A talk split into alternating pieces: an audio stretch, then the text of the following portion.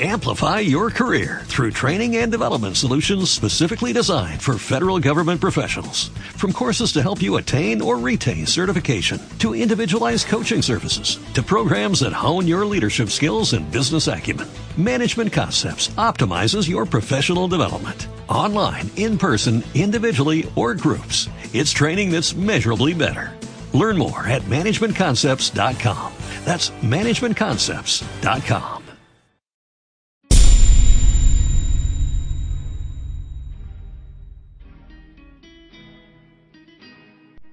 Hola, soy Sebastián Salgado, periodista argentino, mexicano también, porque tengo la nacionalidad de ese país. Y justamente desde la Ciudad de México, esta semana, amigos desde allá me compartieron una información muy interesante en la que el presidente López Obrador felicitaba a los médicos mexicanos, reconocía su trabajo en el contexto de, la pandemia y de este virus que es el COVID-19 haciendo alusión a que también el Che Guevara había sido un médico igual que ellos y también Salvador Allende. En ese mismo contexto hay un periodista, podemos llamarle un comunicador mexicano de estos que pertenecen al Círculo Rojo, a esos grandes centros de poder de los que participan incluso en el Foro Económico de Davos, que se llama Sergio Sarmiento, y que a través de las redes sociales salió a desmentir lo que había dicho el presidente López Obrador, posteando una credencial de enfermero del Che Guevara, diciendo que el Che nunca había llegado a ser médico y que él solamente había llegado a ser enfermero. Este personaje que pertenece a esos círculos y que desde hace muchísimo tiempo se nutre de calumniar, de difamar, de dar una versión de la realidad evidentemente bastante trastocada, debería saber de que el Che Guevara sí fue médico y se graduó y se tituló en muchas materias con distinciones en la Universidad de Buenos Aires.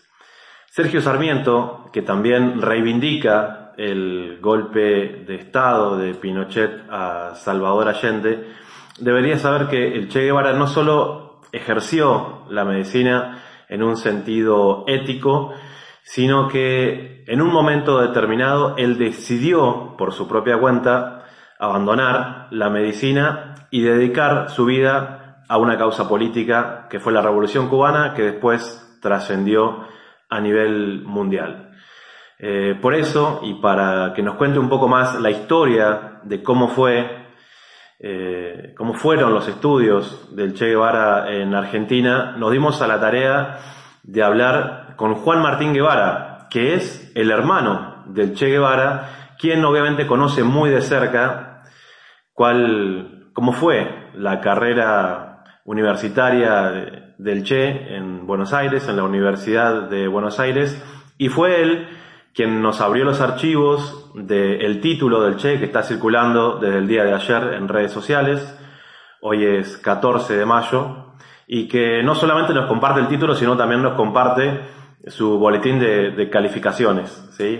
donde pudimos ver que en las últimas materias, sobre, todo, este, se las aprobó con distinciones.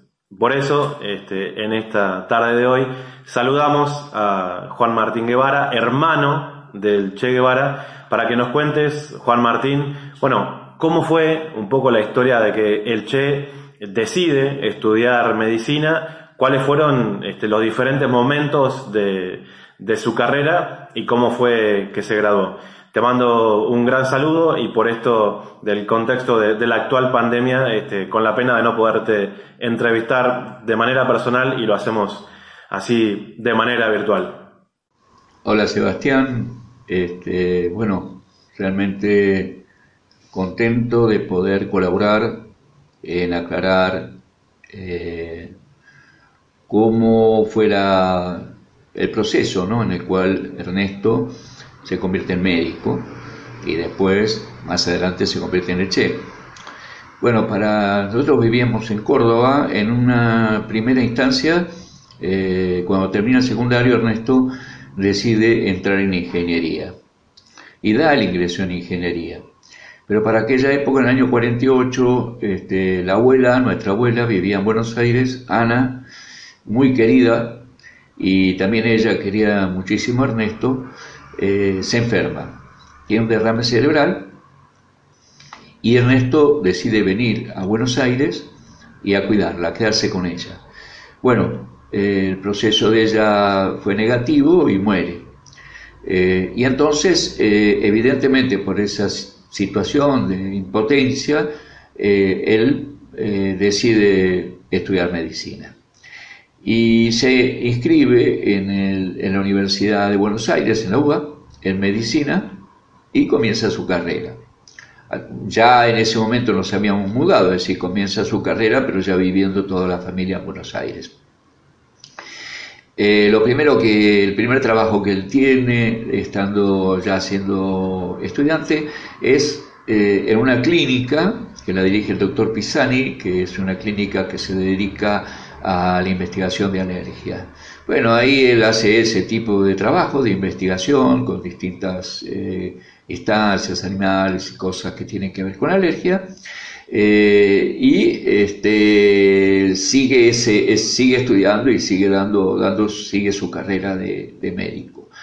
Eh, en tanto se pone en contacto con Alberto Granado, que es un, cordobés que, de Altagracia, que se conocen de allá, son amigos de la infancia, y que habían hablado a veces de hacer algunos viajes. Y Granado tenía mucha inquietud, él también, ya Ernesto había hecho un viaje por Argentina en una bicicleta motor que le puso eh, eh, La Poderosa, son 4.500 kilómetros con la bicicleta motor, y bueno, ya ahora pensaban en una moto mucho más importante, le ponen La Poderosa. Y ahí entonces con Alberto hacen este plan, este proyecto, dice con la moto aparentemente hasta Estados Unidos, hasta donde llegaran con la moto. Y allá salen. Bueno, van para el sur, después cruzan la cordillera, llegan a Chile. En Chile la moto no quiere más, se rompe.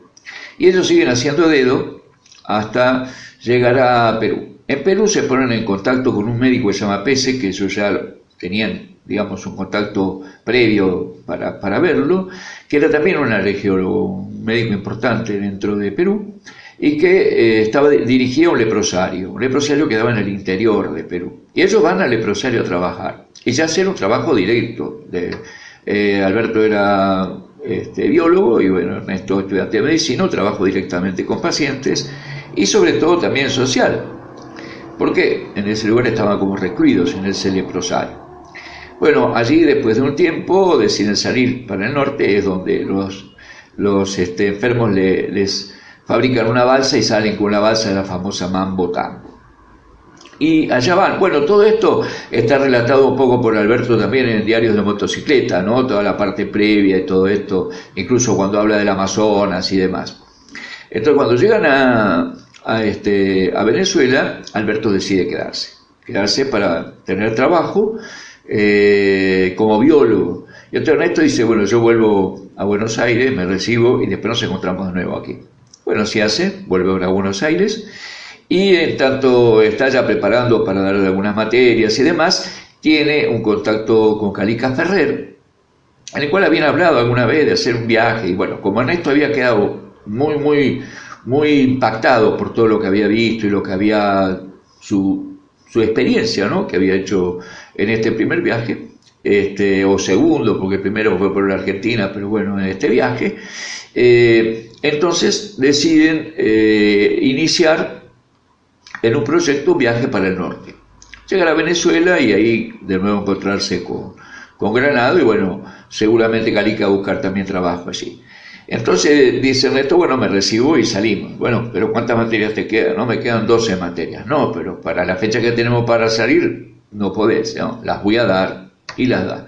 Y entre más o menos octubre y noviembre este, del año 52 hasta abril del 53, él da las 12 materias. Y el 11 de abril de 1953, él ya tiene su título de médico. Y entonces ya se va como médico con Calica. Y salen este viaje, salen ahí, es, salen en, tren, es decir, van haciendo un viaje como pueden, pero ya no es en moto, en tren. Llegan a Caracas, en Caracas eh, eh, Ernesto no, no, decide que no se va a quedar, Calica sí dice que se va a quedar, ya Alberto tiene trabajo ahí, y ahí Ernesto ha conocido otros argentinos que están viajando, unos viajeros, y le han hablado de este, Guatemala. Y que en Guatemala hay un proceso muy interesante y que Ernesto ya estaba muy, em, digamos, imbuido de todo lo que era lo que él llamó la América Profunda y de toda la situación social que existía en esa América.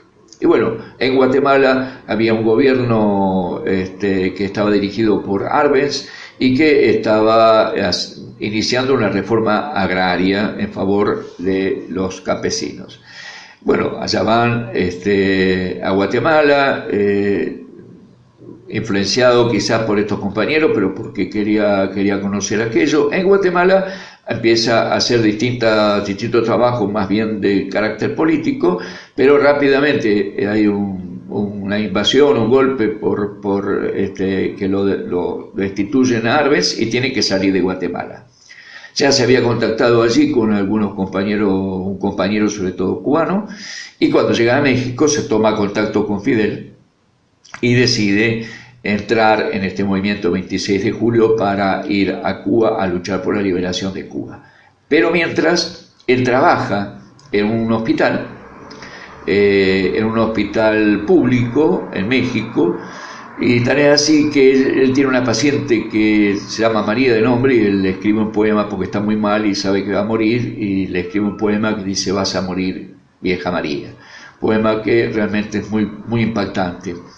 Y bueno, él ya entra en este, en, este plan de, de, salir con, el, con la gente del 26 en el Granma.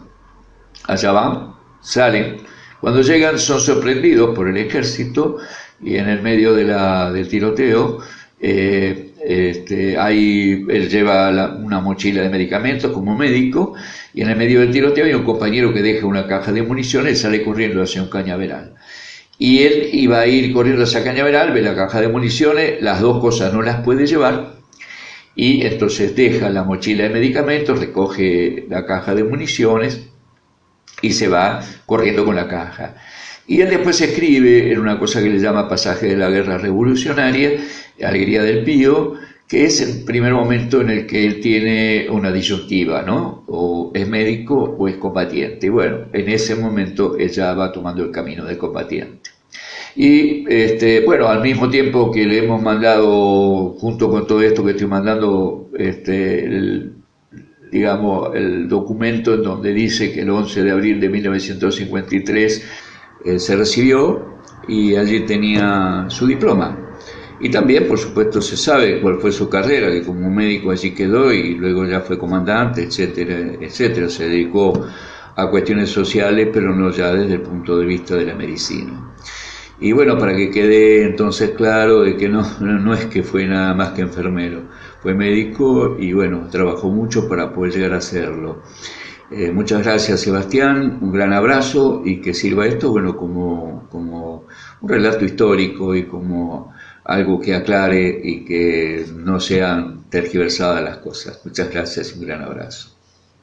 Bueno, Juan Martín, te agradezco muchísimo esta entrevista, tu testimonio, toda esta narración tan detallada que nos has hecho de el paso de tu hermano, de Ernesto Guevara, el Che, para, a todo el mundo eh, por la Universidad de Buenos Aires y de qué manera obtuvo su título de doctor en ciencias médicas. Te mando un saludo muy muy grande y bueno, desde acá también aprovechamos para saludar a Sergio Sarmiento en, la Ciudad de México. Aunque sí, nos quedaría pendiente este, tal vez intentar entrevistar este, algunos de los, de los grandes comunicadores y serios que sí hay en México como es el doctor Alfredo Jalife. Esperemos este, muy pronto poder estar en contacto con él para compartir un poco más este, sobre esta visión que tienen algunos comunicadores corporativos en, en México sobre la actualidad de ese país y Latinoamérica. Un abrazo muy grande. Bueno, y en esta charla que acabamos de tener en, en, horas pasadas con Juan Martín Guevara, nos afirmó de alguna manera esto que veníamos viendo, y es que Ernesto, el Che Guevara, realmente había sido un médico graduado en la Universidad de Buenos Aires, aunque algunos eh, pseudo intelectuales en la Ciudad de México, veíamos que estaban tuiteando una cosa diferente. Pero para entender, digamos, cuál es, cuál es el rol de esta clase de personalidades en Argentina y, en latitudes diferentes a los Estados Unidos mexicanos, queremos que nos explique justamente alguien que entiende de todo eso, por eso nos comunicamos en este momento con el doctor Alfredo Jarife. Doctor, un honor como siempre hablar con usted. Encantado, Sebastián, a tus órdenes. Fíjate qué casualidad. Yo conocí a la hija del Che, la conocí en La Habana, Cuba. Eh, y a veces me encuentro con ella en los seminarios del Partido del Trabajo. Y, ahora, imagínate, me encuentro, para mí es un gran honor estar con el hermano del Che, Juan Martín, que para mí el Che es icónico. Entonces, eh, sin ser yo comunista, pero yo admiro las personas que tienen grandes ideales. Y el Che Guevara es la estrella polar de la humanidad del día de hoy. Tú recordarás incluso que al general eh, que asesinó Trump por medio de, forma cobarde, en forma, eh, por medio de un dron, el general Soleimani, eh, en el Medio Oriente lo llamaban el Che Soleimani. Es, decir, la, personalidad del Che es avasallante. Yo creo que es el romanticismo, el idealismo de, de un personaje único que se consagró al bien común. Fíjate todo lo que comentaba este, su hermano, es fascinante, desde cómo él iba a ser ingeniero y cuando vio el sufrimiento de, su abuela, cambió su, giro. Doctor. Eh, realmente por eso me honro de esta entrevista y, más hecha por alguien tan profesional como tú. Muchísimas gracias. Doctor, eh, justamente nos sorprendió eso, ¿no? En un momento donde el presidente Andrés Manuel López Obrador en México de alguna manera reconocía el, buen trabajo que están haciendo los médicos en los Estados Unidos mexicanos con las capacitaciones, con el empeño que le están poniendo para enfrentar este virus que es el COVID-19, hacía referencia a que igual que ellos, el Che Guevara y Salvador Allende habían sido médicos. Sale este personaje que se llama Sergio Sarmiento por redes sociales a postear una credencial del Che en el momento que no estaba graduado y que era enfermero, de hecho en un buque de un sindicato de aquí de, Argentina, para decir que él en realidad nunca había sido médico. Es un ataque contra el Che Guevara, es un ataque contra el presidente Andrés Manuel López Obrador. ¿Qué es lo que estamos viendo aquí? Mira, para empezar, disculpa que, te corrija cuando dices pseudo intelectual. Mira, un intelectual es el, eh, ideal, es eh, Diógenes, el cínico, así se conocía cuando le dice al máximo conquistador de todos los tiempos, Alejandro el Magno, le dice, apártate de mi sol. Bueno, ¿esto qué es? Para mí el ideal del intelectual es eso, es quien no se somete al poder. Este, eh, eh, eh, este megacorrupto y gangsteril de, ¿cómo se llama? ¿Me dijiste? Se llama Sarmiento. Sergio Sarmiento. Esa cosa, este, nada menos ¿Cómo puede ser un intelectual alguien que se vendió al sistema eh, del PRIAN? De eso vivió. Marta Sagún, la esposa de Fox, lo, coloca y obliga al grupo Radiocentro a que sea locutor y quitan a alguien que es mucho mejor que él. Porque digo, Sergio Sarmiento, como tú le llamas, es, eh, es aburrido, es un somnífero. Incluso ni sabe hablar, cesea. ¿Me entiendes qué quiero decir cuando cesea? Si no tiene buena dicción.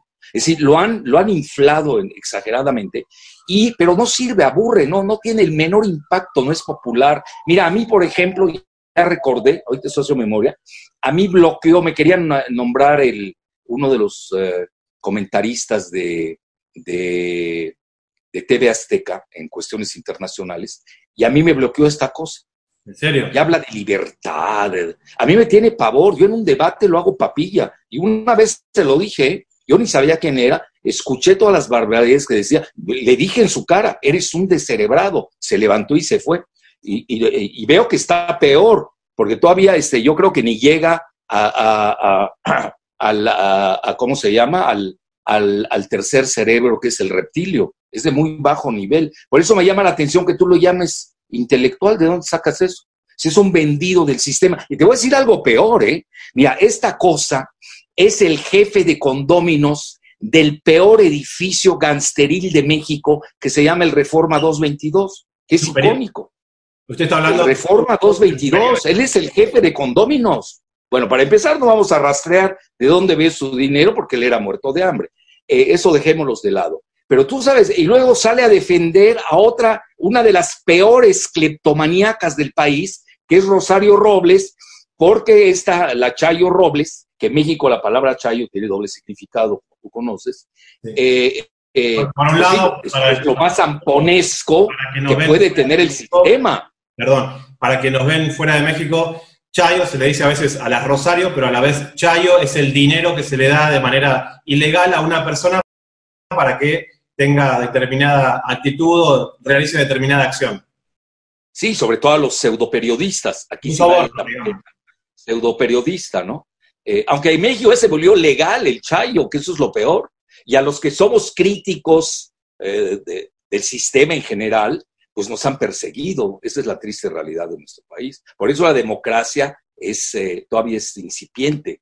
Estamos aprendiendo la cultura de la democracia en México. Bueno, entonces dicho esto, imagínate a alguien que es el jefe de condóminos del, del Reforma 222, que es el centro de la corrupción mexicana. Nada más con que, mira, no quiero ahorita, no me quiero desviar, porque obvio, estás ante el Che, pues no hablas de conococos como esta cosa, ¿no? Entonces, este, el, eh, si yo te dijera quiénes tienen departamentos ahí, te vas de espaldas en ese, y ahí él está. Obviamente él pertenece a esa mafia. Entonces, mira, ahí el golpe es doble. Tratan de ridiculizar a Andrés Manuel para decir que no sabe ni que el Che, eh, que el Che era médico. Y de paso le pegan a esta, a, esta imagen ideal que tenemos en, Latinoamérica. Ahorita digo que no conozco yo mucho de su vida, sé lo que sabemos normalmente, ¿no? Pero ve ya desde joven, desde siendo estudiante, pues era, e, e, era el prototipo de la libertad, de la verdadera libertad. Y obviamente, eh, hasta en Estados Unidos ya hicieron del Che un brand, una marca, etcétera. Entonces, eh, a ver, ¿cómo vas a poner esta cosa del Sarmiento, que no es nadie, eh, este, comparado al Che Guevara? Pues no le llegan. Son insultos de gonococos que las águilas ni saben que existen. Entonces, este, igual pasó con Fox. A ver, Fox, ¿qué pasó con Fox? corre a Fidel Castro, lo expulsa de una reunión con Castañeda, que es otro bonoco. Comes, y te vas, ¿no? Sí, pero a ver, Castañeda, miembro del cártel del Golfo, lavaba dinero del cártel. Todo lo que yo digo es demostrable. ¿eh? ¿Usted se refiere a Castañeda Guzmán, doctor? Sí, Castañeda Guzmán, que, que, es de la misma fauna. Son los hijos de Soros. En México no hay que perderse. En México realmente eh, eh, hay una soroscracia que viene desde Fox y se interrumpe con eh, Videgaray, que era el verdadero presidente, pobre Peña nunca se enteró que había sido presidente. Fue el grave error del, del, Estado de México, del grupo mexiquense. No sabía que era presidente. No, hombre, ni sabía, se despertaba a las dos de la tarde. No, no me hagas hablar esas cosas, ¿eh? No me quiero desviar de personajes, ¿no? Entonces ahí eh, se rompe la continuidad de la soroscracia que vive México desde Fox. Y ahí está Cedillo. Por ejemplo, tú ves el país, el periódico El País. Ahí está Cedillo. ¿Quién es Cedillo? Matan a Coloso para instalar a Cedillo. Pero Cedillo es un gato, así gato, esclavo, que ni se llama así. Fíjate, todo lo, me pasaría 10 horas abriendo ahorita ventanas. Eh, eh, eh, toma el nombre, no me quiero meter tampoco ese tema, pero era el instrumento de Joseph Marie Córdoba, que era aliado de Castañeda Goodman y en Francia, y los dos instrumentos de George Soros. Entonces hay que ver bien eso. Luego viene, ahora, tú me dices, bueno, ¿y por qué escribe del Reforma? Bueno, el Reforma. El Reforma es un invento de Carlos Salinas de Gortari. Nace el Reforma durante el sexenio de, Salinas. Le regalan su terreno, el Reforma, en Avenida Universidad. mira, si yo te dijera quién me lo dijo, te vas de espaldas, nada más que ya se murió. Pero yo tengo los datos duros, lo podemos ver en el catastro le regalan el terreno del, eh, donde estaban los troleibuses de México, en Avenida Universidad, hoy donde tiene su gran edificio. Luego, ese proyecto de Salinas, eh, no quiero decir junto a quién, fíjate todo lo que estoy evadiendo, ¿eh? y eso que estoy diciendo cosas. Y luego quiebra en el Fobaproa. Debe una fortuna al Fobaproa. Si realmente ahorita, por ejemplo, ya se están autovictimizando y auto haciendo atentados de que los van a volver. ¿A qué le importa poner una bomba al Reforma, por favor?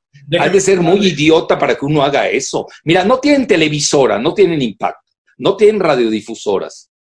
Déjeme compartirle para la gente que nos ve fuera de México, en el día de ayer, 13 de mayo, hubo un supuesto llamado anónimo al periódico Reforma que venía desde Baja California, ahí en, México mismo, donde una persona decía que si seguían criticando al presidente Andrés Manuel López Obrador, el edificio iba a volar y, incluso al final de la conversación le decía, recuerde que, nosotros somos del PRI, ¿no? Un partido al cual el presidente no pertenece. Eh, ¿Qué es esto? ¿Como una especie de invento, de victimización? No, yo creo que están, mira, eh, se les ha demostrado que son muy, eh, faker news, eh, son propaladores de, de, noticias falsas, de fake news, tipo Sarmiento, por eso está. Mira, hay un tal, creo que se llama Jorge Suárez Vélez, ya me susurraron que es un lavador de cárteles en la casa de bolsa que tiene en Nueva York. Una casita de bolsa, tampoco es así, la gran cosa. Y se cree ya el genio eh, eh, jamás parido en la Vía Láctea, ¿no? Entonces, eh, estaban festejando la devaluación del peso. Es decir, son elementos que los tienes en el país, que son antimexicanos, que prefieren estar con Estados Unidos que con México, prefieren ese proyecto, nada más que Trump no los quiere. Tan es así que los han rechazado con su proyecto pro-estadounidense. Ve a Trump, ya hizo su muro, nos guste o no, Trump es mexicanófobo porque él es supremacista blanco de los WASP, de White Anglo-Saxon Protestant, etc. Entonces, mira, el Reforma debe una fortuna si realmente le quieren hacer daño al Reforma, que más le hay necesidad. Nosotros, está que griten. Mira, yo siempre uso un dicho, que defequen hasta que se deshidraten. No pasa nada, no tienen la menor influencia, porque son los mismos grupos de poder. Déjalos que griten. Yo soy de esa idea. Eh, te voy a decir cuál es el problema en México, que hay una gran asimetría de los medios masivos de comunicación entre periódicos y televisoras. ¿Por qué razón? Porque gobernaron al país casi eh, eh, cuatro décadas del viejo régimen y hoy el nuevo régimen no tiene, no tiene televisoras, no tiene amanuenses apropiados. Ahí tiene dos que tres chafísimos, un guatemalteco, o un guatemalteco, otro dominicano, son de quinta, le hacen más daño que viene al presidente. Es decir, nosotros tenemos que pensar en la cuarta transformación con un colegio de pensadores a nivel de la República que realmente se adhieran al proyecto de un México eh, eh, nacionalista. Y yo diría más que nacionalista, soberanista. con proyectos nacionales. ¿Cómo? ¿Le están faltando cuadros políticos al presidente Andrés Manuel López Obrador? yo creo que sí. Sí los hay, y en abundancia, pero como que no se han sabido reagrupar, están en la transición y hay que formarlos. Mira, yo aquel día le di una idea a alguien muy cercano a él. Le dije, hay que hacer un colegio del sur, así como hay el colegio del norte, que es imprescindible. Yo creo que ha cumplido bien su labor. Hay que hacer un colegio del sur y la sede debe ser naturalmente Villahermosa. Hay grandes intelectuales que pertenecen, eso sí, intelectuales, ¿eh? alejados del poder. Y en el momento que te acercas al poder, pues ya eh, perdiste tu virginidad. Pues ve toda esta bola de los Krauses, los Aguilares Camines, las Mastretas, eh, toda esa fauna, bueno, viven del poder. Salinas, cuando Aguilar Camín vendió a Salinas y se fue con Cedillo, Salinas, que es muy hábil, y no solo hace su apología, ya ves todo lo que te estoy diciendo de él, él eh, le sacó todas las facturas que le había dado de regalo de millones de pesos. A mí me hacen eso, me suicido, porque se acabó. Ya, ya, no necesitas. Aquí es una bola de cínicos, eh, eh, deambulan con una gran desfachatez y ocurre algo en México, un fenómeno único. Mientras más fracasado y vilipendiado seas, más cacofónico eres. Fíjate qué, fenómeno más raro. Son los que más hablan. Los fracasados son los que más hablan. Bueno, y dices, bueno, eh, qué situación más bizarra, ¿no? Entonces, mira, regresando a lo del reforma, este, está bien, es el portavoz, hoy ya ni siquiera es de, Alejandro Junco. Alejandro es un cero a la izquierda. Lo agarraron a, a su hija, la agarraron con sus nietas en esta secta sexual esclavista de NXIBM, donde hay varios hijos de expresidentes. Ahí está el hijo de Salinas, la hija de Salinas, está la hija adoptiva de Fox, porque él era impotente en todos los sentidos de la palabra, no tuvo hijos. Está alguien muy ligado a la familia de la Madrid, etcétera. Y de esto en México no se habla. Doctor, ahí anda diciendo. El presidente Fox, expresidente Fox, ahí anda diciendo que casi no tiene para comer. Bueno, él no, pero ¿qué tal la, la, esposa, la segunda esposa? Martita, ¿qué tal sus presuntos prestanombres, los Vasquerraña, que son los que controlan a Cero Gómez? Son los que controlan. Se llama Ciro eh, Gómez, doctor, Ciro Gómez. No, no, es cero, cero, porque es una nulidad. Sí, obvio, obvio. Este, lo usa, mira, para el golpe. Está quebrado el periódico Excelsior. Yo lo sé, yo me entero, acuerdo, yo tengo, no solo cercanía con el poder, tengo cercanía con las cúpulas empresariales. Sé, sé de más. Y obviamente hay cosas que yo no puedo decir, pero sí te puedo adelantar que toda la prensa mexicana eh, prácticamente está quebrada. Doctor, eh, este, hoy este, los, eh, México es un país de millennials. ¿Cómo? Iba a decir del Excelsior, Excelsior, donde está esta cosa de Pascual Beltrán del Río, que es otro, lo agarraron difundiendo noticias falsas sobre. Eh, ya quería asesinar antes de tiempo al mandatario norcoreano Kim Il-jung. Se lo hemos demostrado hasta el. Pues no es nada, son pulgas. Mira, nunca hay que perder la dimensión de las cosas. Entonces hoy el Excelsior lo están rematando en 75 millones de dólares. Nadie lo va a comprar, no los vale. Si bien les va, les pagan 20 millones de dólares, porque tiene una buena eh, posición ahí, sobrepasó la reforma. El, Universal lo están rematando, está quebrado. Están pidiendo 100 millones de dólares. No les van a dar ni 30 porque muchos terrenos están de la otra parte. Es decir, ya se van a mover proyectos inmobiliarios porque ya no son vendibles y no tienen credibilidad. Televisa está quebrada. El financiero está quebrado. Pero ya no me hagas seguir porque me voy a pasar a hablar de todos los medios de México. Lo único que yo dejaría, Sebastián, en el tintero, es de que hay una gran asimetría entre los multimedias y sus amanuenses ¿eh? Eh, del viejo régimen. Estás hablando de, desde eh, todo el PRIAN, con el nuevo régimen que no los tiene. Esa es una realidad. Es decir, el nuevo régimen de ellos es nada más Andrés Manuel, él se presenta en cada mañanera.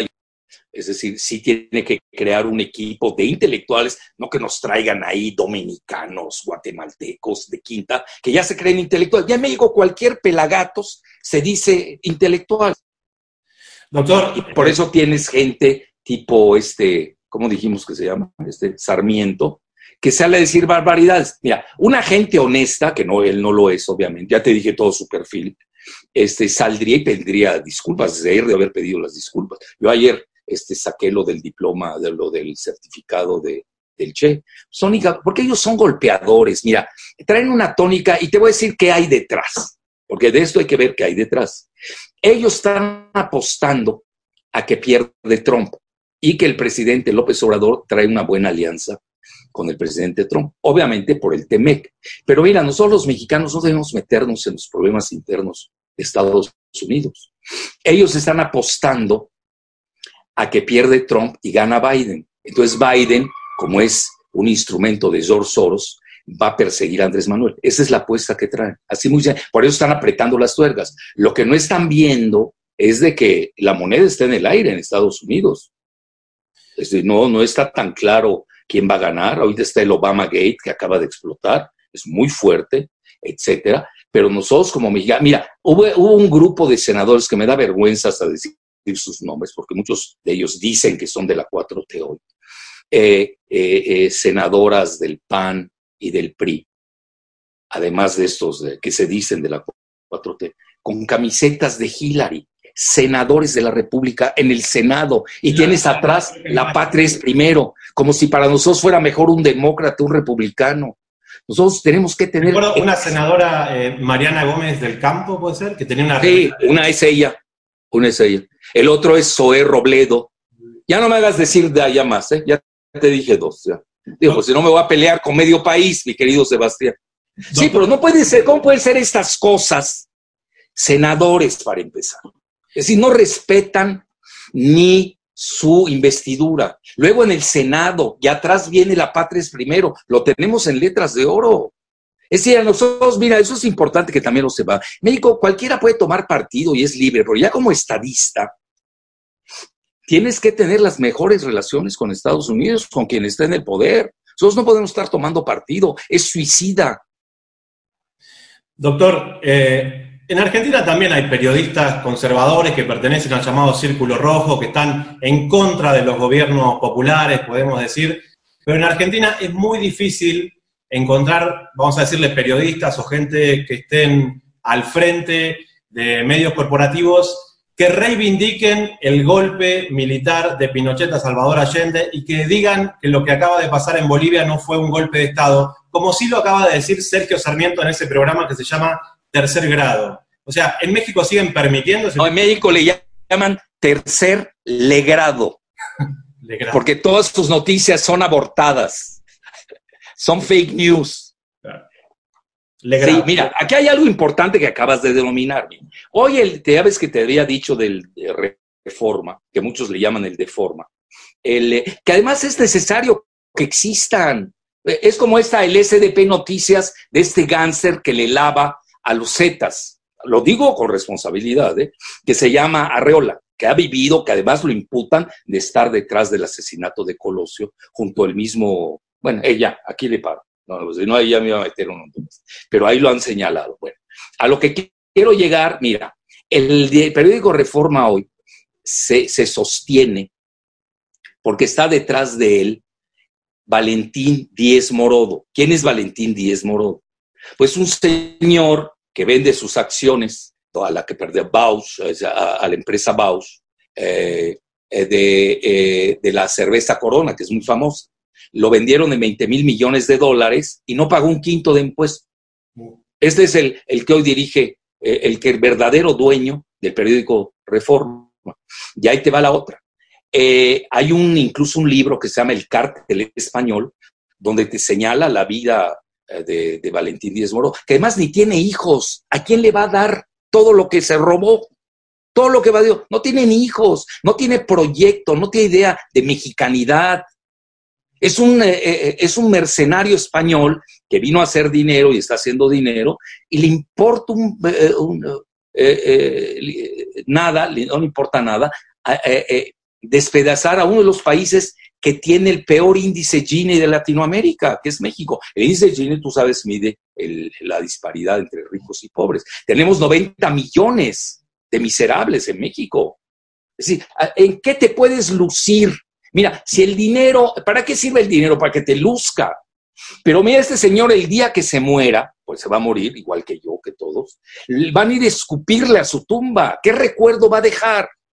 Nada. Entonces, ¿quién dirige ese periódico? Había una, una organización que se llama INCO, IMCO, que dicen que están contra la corrupción. Imagínate, en México, México es un país eh, surrealista.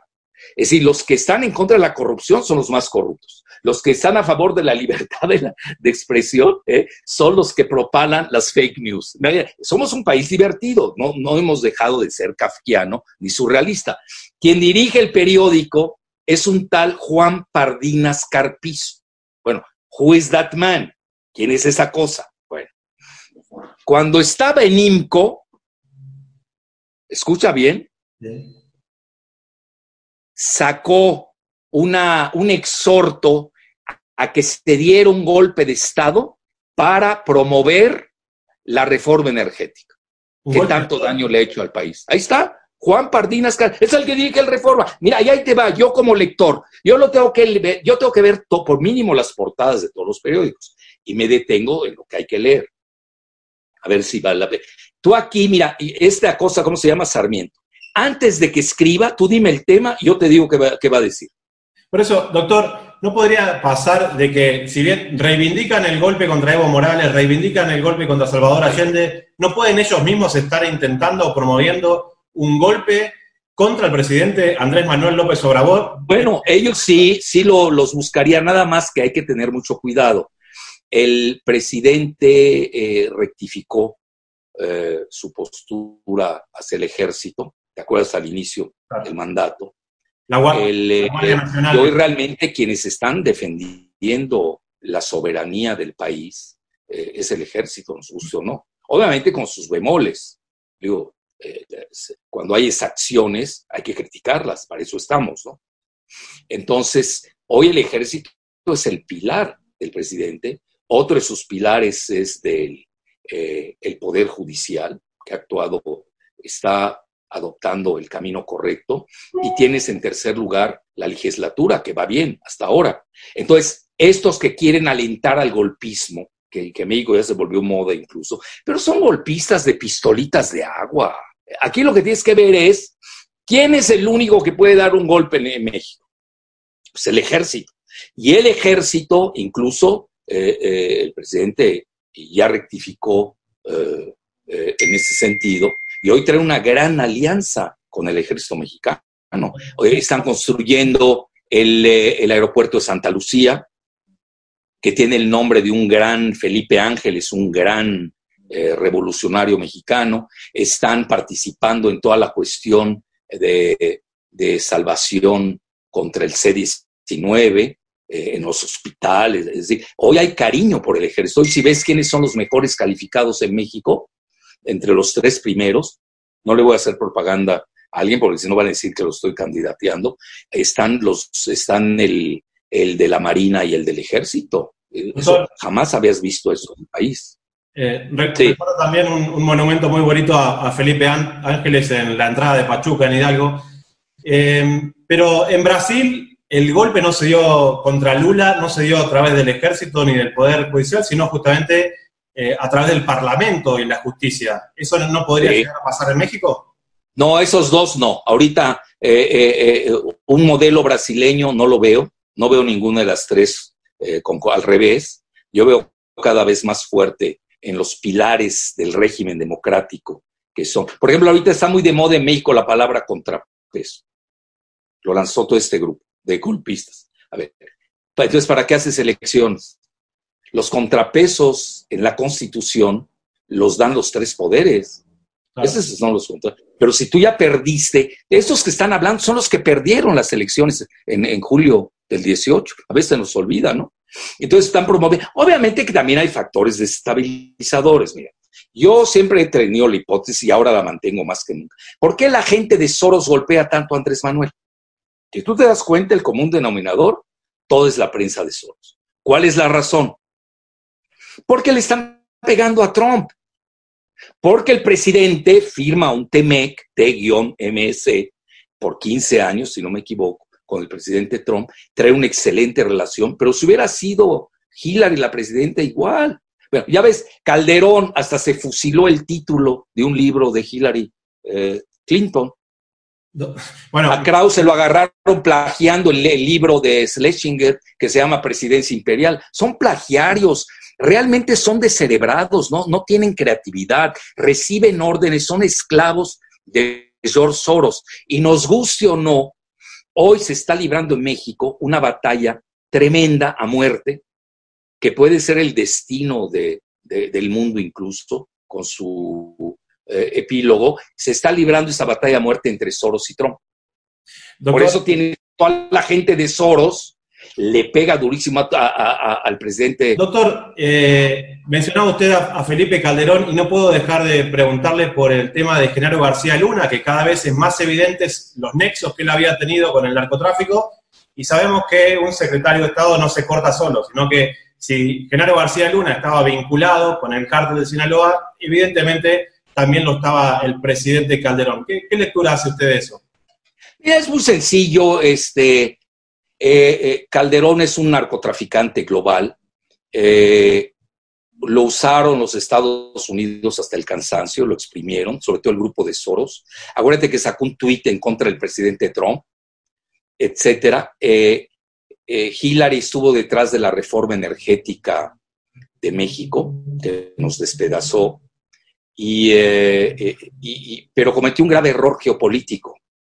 Lo que pasa es que estos Genaro García Luna, eh, Calderón, Fox, Castañeda, los Krause, los Aguilar Camín, toda esa Zuckerman, toda esa fauna, eh, que es gente de Soros al final del día, eh, son desechables, los usa el imperio y cuando ya no les sirve los tira. Cometió un grave error eh, Felipe Calderón, yo lo dije, al tercer día fue cuando agarraron a Genaro García Luna. Fue a China y fue a visitar la, la empresa Huawei en Shanghai, precisamente para ver los logros de la 5G. ¿Cómo haces eso? ¿Cómo haces eso en medio de una batalla terrible que se está librando entre China y Estados Unidos? Es decir, para Estados Unidos fue un acto de traición. Obviamente, pues ya se volvió. Él se suicidó. No lo necesita perseguir Estados Unidos. Lo único que hacen es sacar los expedientes y ya viste todos los que ya lo regañó el embajador de México, de Estados Unidos de México, Landau, lo paró en seco.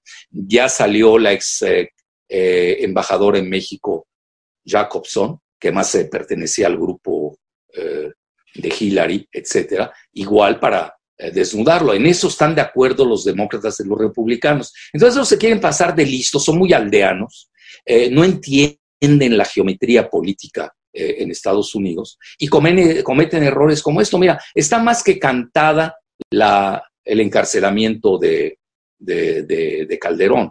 Pero no en México. En México no tenemos la estructura judicial para perseguirlo, porque dejó mucha estructura eh, del PAN y del PRI que todavía lo eh, responden a sus intereses en la Fiscalía General de la República. En México no conviene perseguirlo. Aquí es cuando empieza a cantar Genaro García Luna, que no dudo que lo, que lo arroje debajo del autobús a Calderón, ahí lo van a tener que citar y ahí se va a lucir Trump. Doctor, eh, por último, para no abusar de su tiempo, usted hablaba de una especie de, suicidio político y me hizo recordar al título de uno de sus libros, que era eh, Venta de Pemex, Suicidio de México, Usted anticipaba lo que iba a significar para los Estados Unidos mexicanos esta privatización encubierta de Pemex. Eh, si usted fue un defensor en, ese momento de los recursos de México para toda su población y ahora hay un cambio de gobierno, ¿por qué no es usted la persona que en este momento esté al frente de la Secretaría de Energía en México? Mira, porque realmente yo soy un real politiker. Yo no convengo porque naturalmente eh, eh, hasta las piedras en Wall Street saben que yo soy soberanista. En estos momentos México pasa por un momento de transición. Es decir, ya sabes lo que decía el famoso Gramsci, que el viejo régimen no acaba de morir y el nuevo régimen no acaba de nacer. Sí, pero en el intermezzo, como él decía, surgen monstruos. Ahorita tenemos todos estos monstruos del viejo régimen están pululando porque saben que es su última batalla. Hoy no tienen legitimidad. A ver, todos estos, por ejemplo, tienes este Pedro Ferris.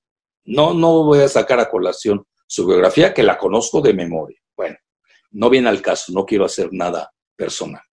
Agarra y alienta a un golpe de Estado. Se lanzó para ser candidato independiente. No obtuvo ni siquiera el registro y eso que el INE está manejado por un esclavo del PRIAN, esta cosa, ¿cómo se llama? Lorenzo Córdoba. Pues es un, eh, que obviamente lo van a sacar a patadas. Es decir, todavía la 4T no, no, empieza a tomar la conducción de cierto tipo de instituciones muy estratégicas, tipo el INE, y se va a tener que dar, porque la mayoría la tiene la 4T, no es el PRIAN. Entonces, hoy realmente lo que hay que ver es que no tienen legitimidad electoral. Por eso recurren a estos exhortos golpistas, pero cuando traen pistolitas de agua. Por eso hace muy bien el presidente, de, hizo muy bien en rectificar, porque él traía otro proyecto en relación al ejército. Eh, lo que pasa, mira, yo conozco muy bien eh, la, biografía política del presidente López Obrador, y él es un pacifista por sus vivencias que tuvo en su adolescencia, y se volvió un gran seguidor de Gandhi, eh, del pacifismo, de Martin Luther King, eh, de Mandela.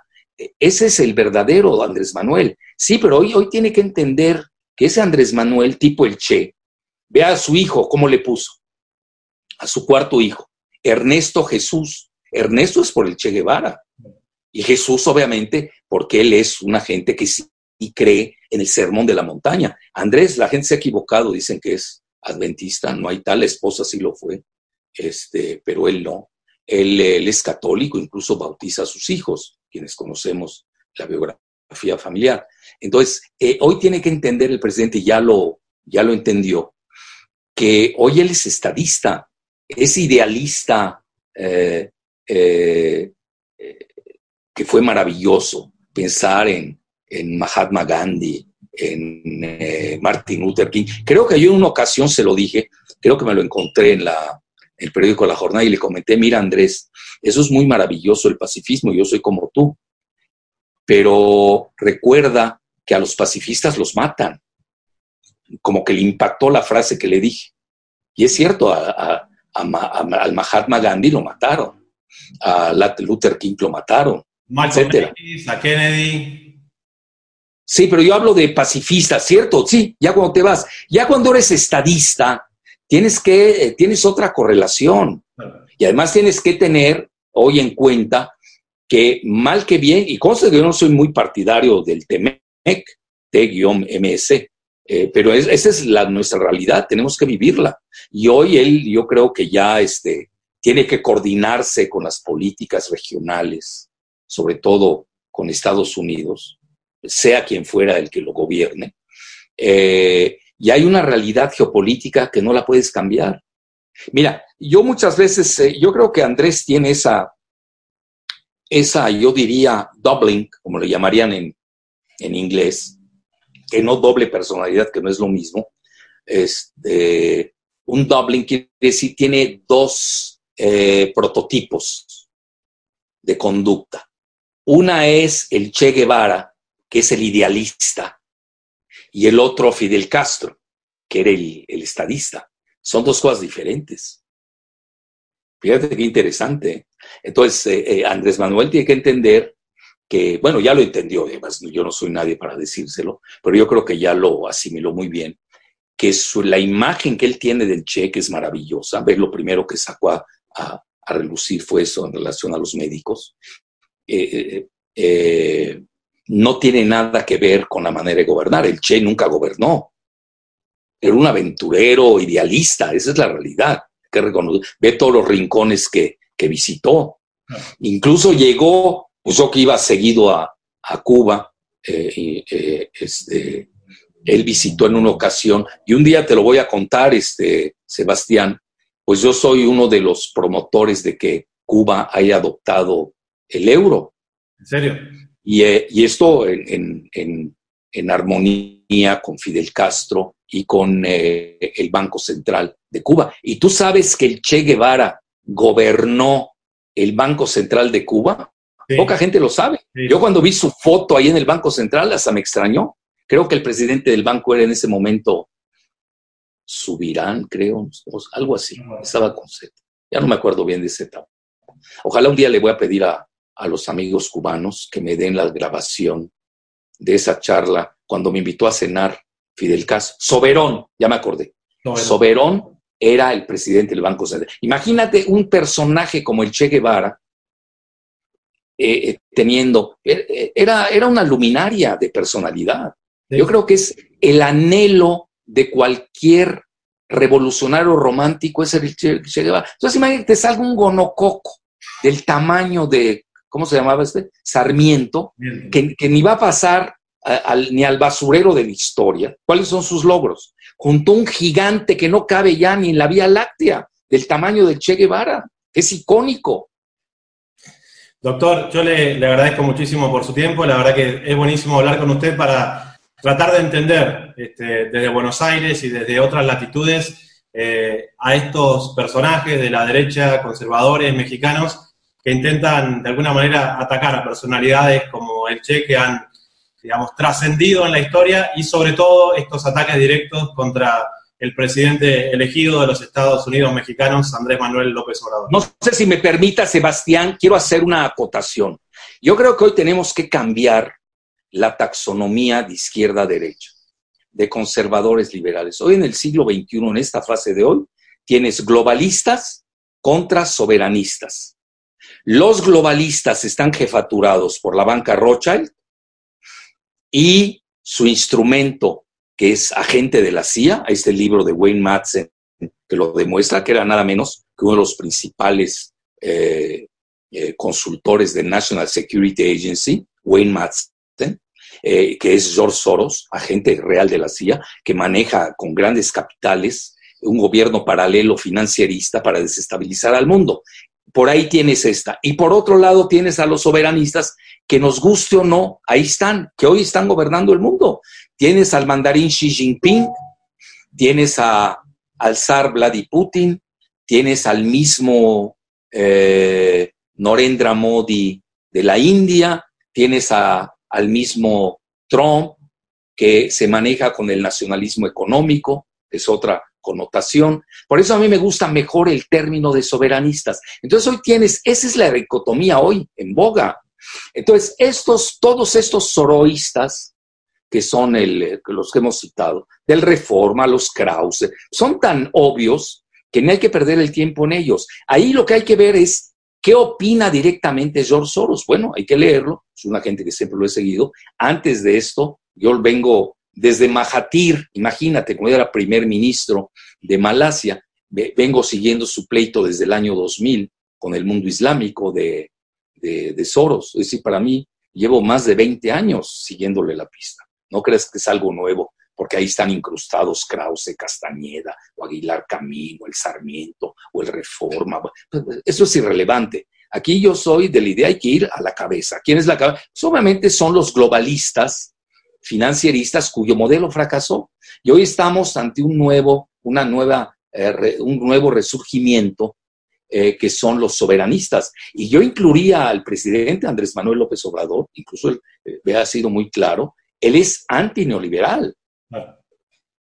Él es eh, soberanista. Entonces, esto también hay que tenerlo muy en cuenta, como el mundo, ya porque ya es el término que si eres conservador o liberal, eso es del siglo XIX. Que si es de izquierda a derecha, eso viene desde el Parlamento británico, cuando Cromwell eh, y, de, eh, el rey que decapitaron, el regicidio Charles, y luego con la Asamblea Francesa. Son ya denominaciones del siglo XVII, XVIII, que luego tomaron otra connotación con el advenimiento del marxismo, ¿no? Con la lucha de clases, etcétera, y luego la bipolaridad entre la URSS y Estados Unidos. Ahí todavía se podía manejar el término izquierda-derecha, que es necesario, pero es insuficiente. Hoy, para entender el mundo, a mi juicio, tienes los globalistas, y, los soberanistas. ¿Y qué viene? ¿Qué sigue? Porque tampoco se va a estancar ahí. Viene la nueva dicotomía de la inteligencia artificial entre China y Estados Unidos. Estaremos muy pendientes de esa batalla y como siempre estaremos siguiendo su trabajo, doctor. Como siempre, un honor realmente poder charlar con usted. Gracias, Sebastián. Que esté muy bien. Hasta la próxima.